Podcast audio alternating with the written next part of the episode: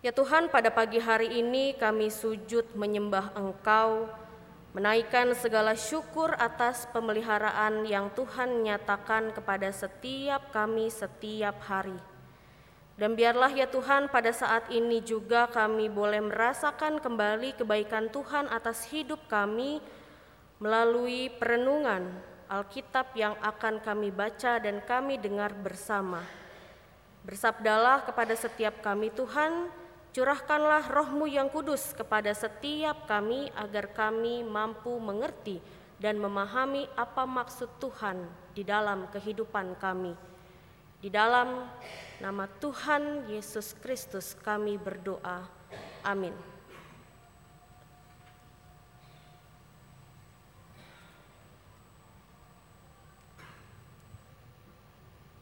Lembaga Alkitab Indonesia memberikan judul perikop Pertanyaan Orang Saduki tentang Kebangkitan. Maka datanglah kepada Yesus beberapa orang Saduki yang tidak mengakui adanya kebangkitan. Mereka bertanya kepadanya, "Guru, Musa menuliskan perintah ini untuk kita. Jika seorang yang mempunyai saudara laki-laki mati sedang istrinya masih ada, tetapi ia tidak meninggalkan anak, saudaranya harus kawin dengan istrinya itu dan membangkitkan keturunan bagi saudaranya itu. Adalah tujuh orang bersaudara. Yang pertama kawin dengan seorang perempuan lalu mati dengan tidak meninggalkan anak.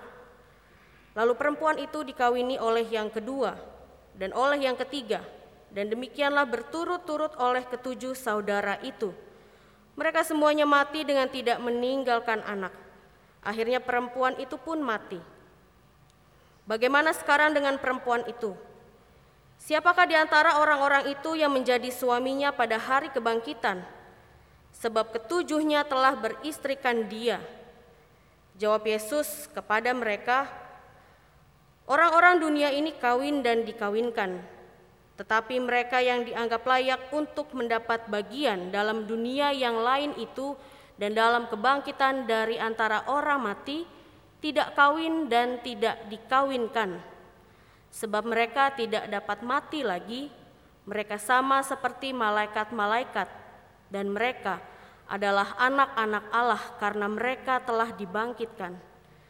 Tentang bangkitnya orang-orang mati, Musa telah memberitahukannya dalam nas tentang semak duri di mana Tuhan disebut Allah Abraham, Allah Ishak dan Allah Yakub.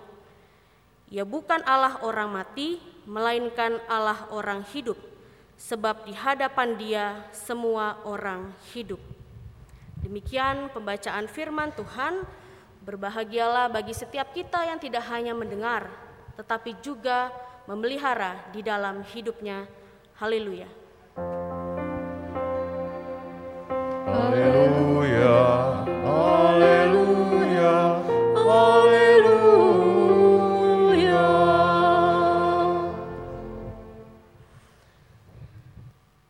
pagi Bapak Ibu serta saudara. Bapak Ibu serta saudara yang dikasihi oleh Tuhan, pembacaan kita pada saat ini yaitu dari Injil Lukas Injil Tuhan yang menjadi bahan perenungan kita pada saat ini Bapak Ibu dan Saudara memperlihatkan bahwa ada orang Saduki yang memberikan pertanyaan kepada Yesus. Katanya, bagaimana sekarang dengan perempuan itu yang telah bersuami lalu mati, lalu berganti-ganti pasangan dengan saudara bersaudara? Jadi, siapa di antara laki-laki tersebut yang menjadi suaminya? Katanya seperti itu.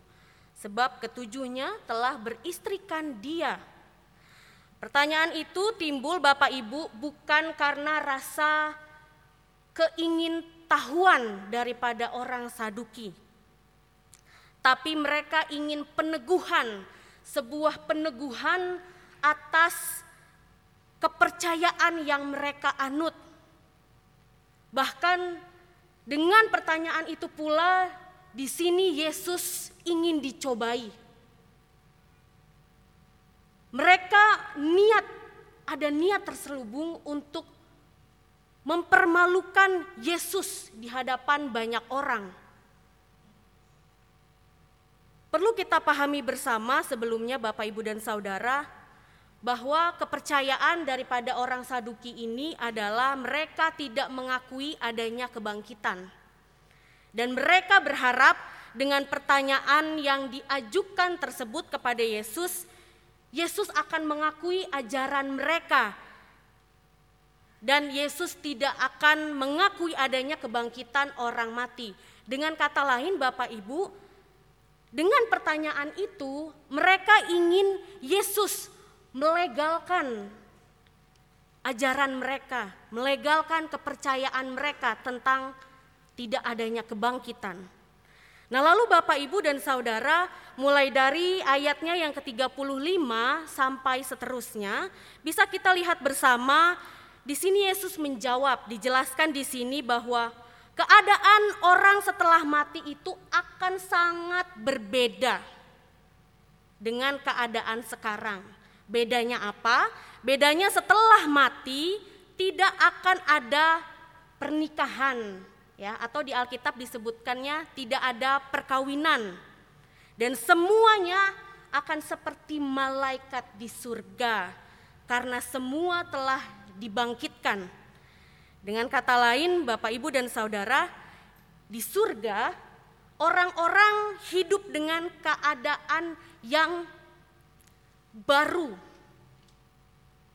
Yesus Bapak Ibu menjawab orang Saduki ini dengan memakai landasan yang sama, yaitu kitab Musa, di mana Yesus memperlihatkan bahwa kebangkitan itu sebenarnya ada.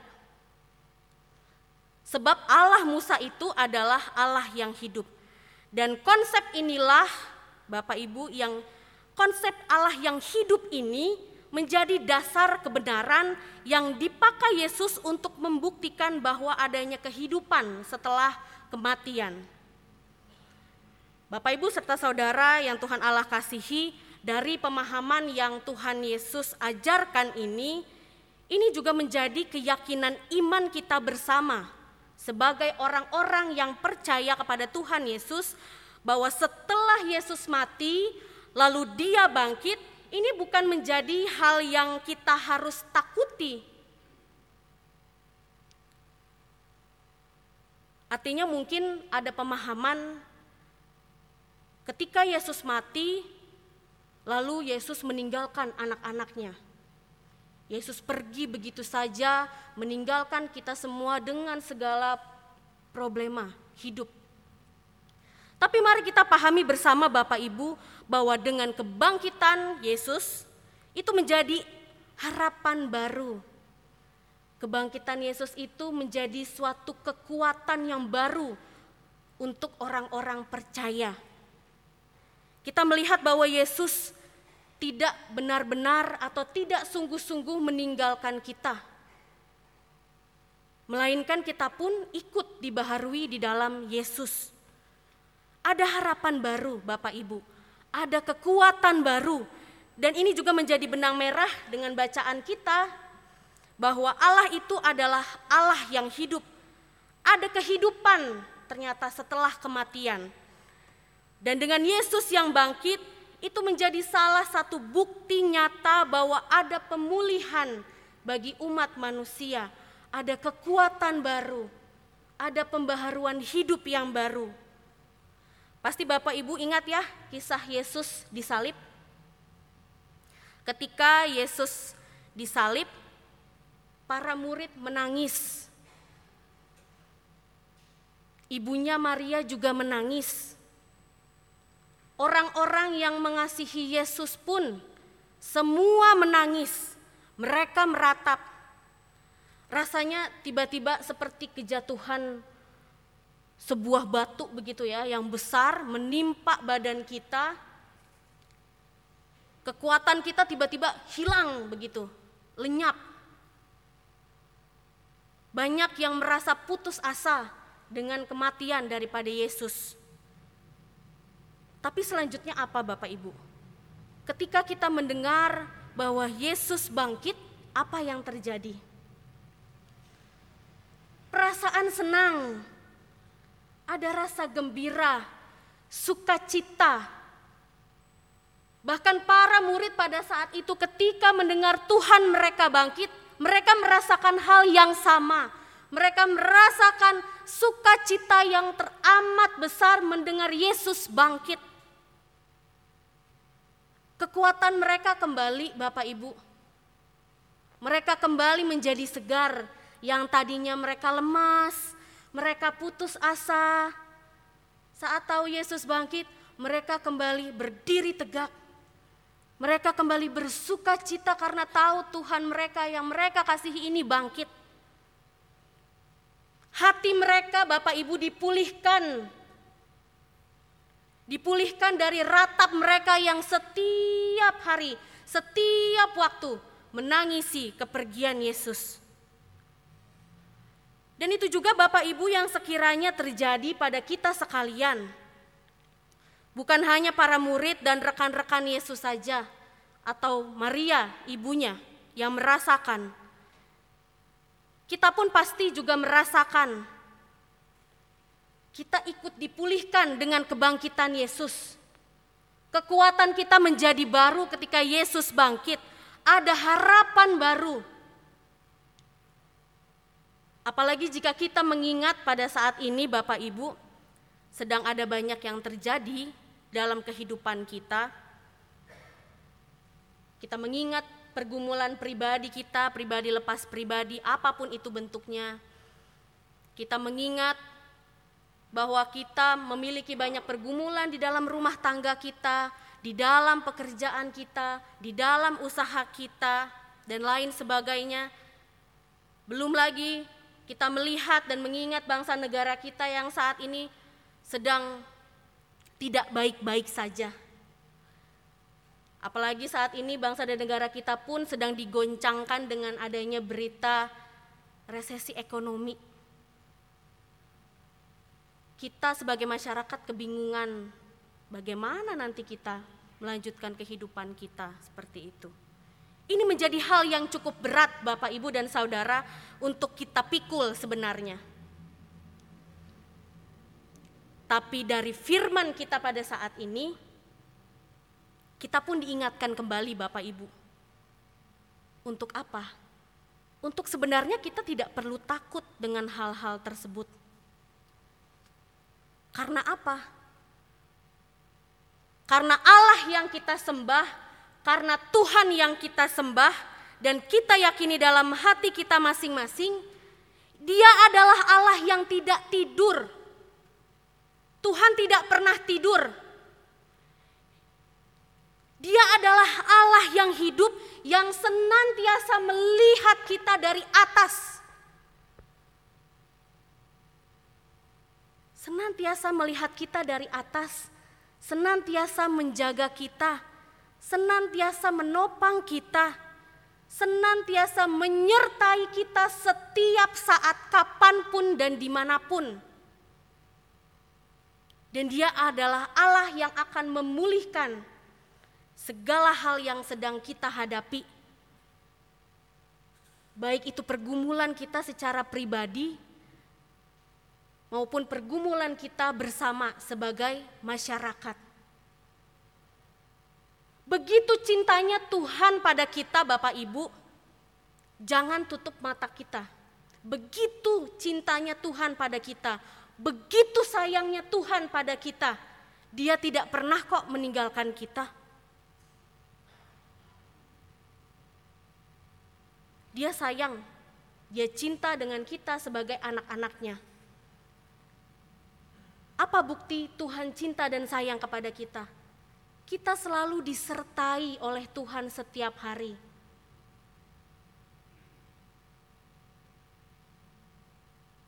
Ketika kita merasa tidak mampu pada hari ini, kita berdoa, pasti ada kekuatan yang baru daripada Tuhan untuk menolong dan memampukan kita sekalian. Ketika hari ini mungkin kita bingung mau bekerja apa, ketika hari ini kita bingung kita mau makan apa, ketika hari ini kita bingung besok kita harus membayar sesuatu yang jumlahnya begitu besar. Kita harus yakini Bapak Ibu kalau Tuhan ini pasti selalu menyertai kita. Tuhan tidak pernah tidur. Sedikit cerita Bapak Ibu dari pengalaman saya pribadi, ini sudah lama, sekitar satu tahun yang lalu, ketika saya sedang menjalani masa orientasi, tidak perlu saya sebutkan jemaatnya ya, sebut saja saya sedang menjalani masa orientasi, itu uang saya Bapak Ibu ceritanya tinggal 20 ribu. Sedangkan saya baru dapat kiriman itu masih dua minggu lagi. Bingung saya Bapak Ibu, dua minggu mau makan apa dengan 20 ribu.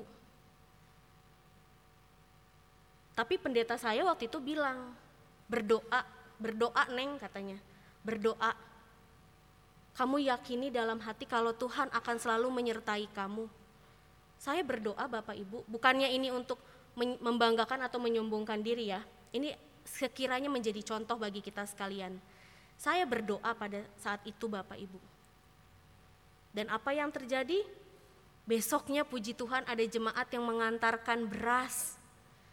Puji Tuhan besoknya ada yang besoknya lagi ada yang mengantarkan lauk pauk, dan puji Tuhannya, selama dua minggu itu saya tidak pernah kekurangan. Dengan uang 20 ribu itu saya bisa bertahan. Dengan dengan apa? Karena siapa? Karena Tuhan. Itu menjadi saksi, bukti nyata. Kalau kita sebagai manusia ini sebenarnya selalu disertai oleh Tuhan. Hati saya menangis, meratap, tapi saya kembali dipulihkan oleh Tuhan. Saya dikuatkan oleh Tuhan. Dan begitu pun kiranya itu juga menjadi keyakinan kita semua, Bapak, Ibu, dan saudara yang hadir pada saat ini. Kita harus percaya bahwa Tuhan itu tidak pernah tidur. Allah yang bangkit itu justru akan menopang kita, akan menyertai kita kapan pun dan di mana pun saat kita membutuhkan Dia. Kiranya Bapak, Ibu, dan Saudara, perenungan kita pada saat ini dapat mengingatkan kita sekalian bahwa Tuhan Allah itu, Tuhan Allah yang bangkit itu akan selalu beserta dengan kita dan akan selalu memulihkan kehidupan kita dengan kasihnya yang teramat indah, dengan kasihnya yang luar biasa besar dan baiknya. Amin.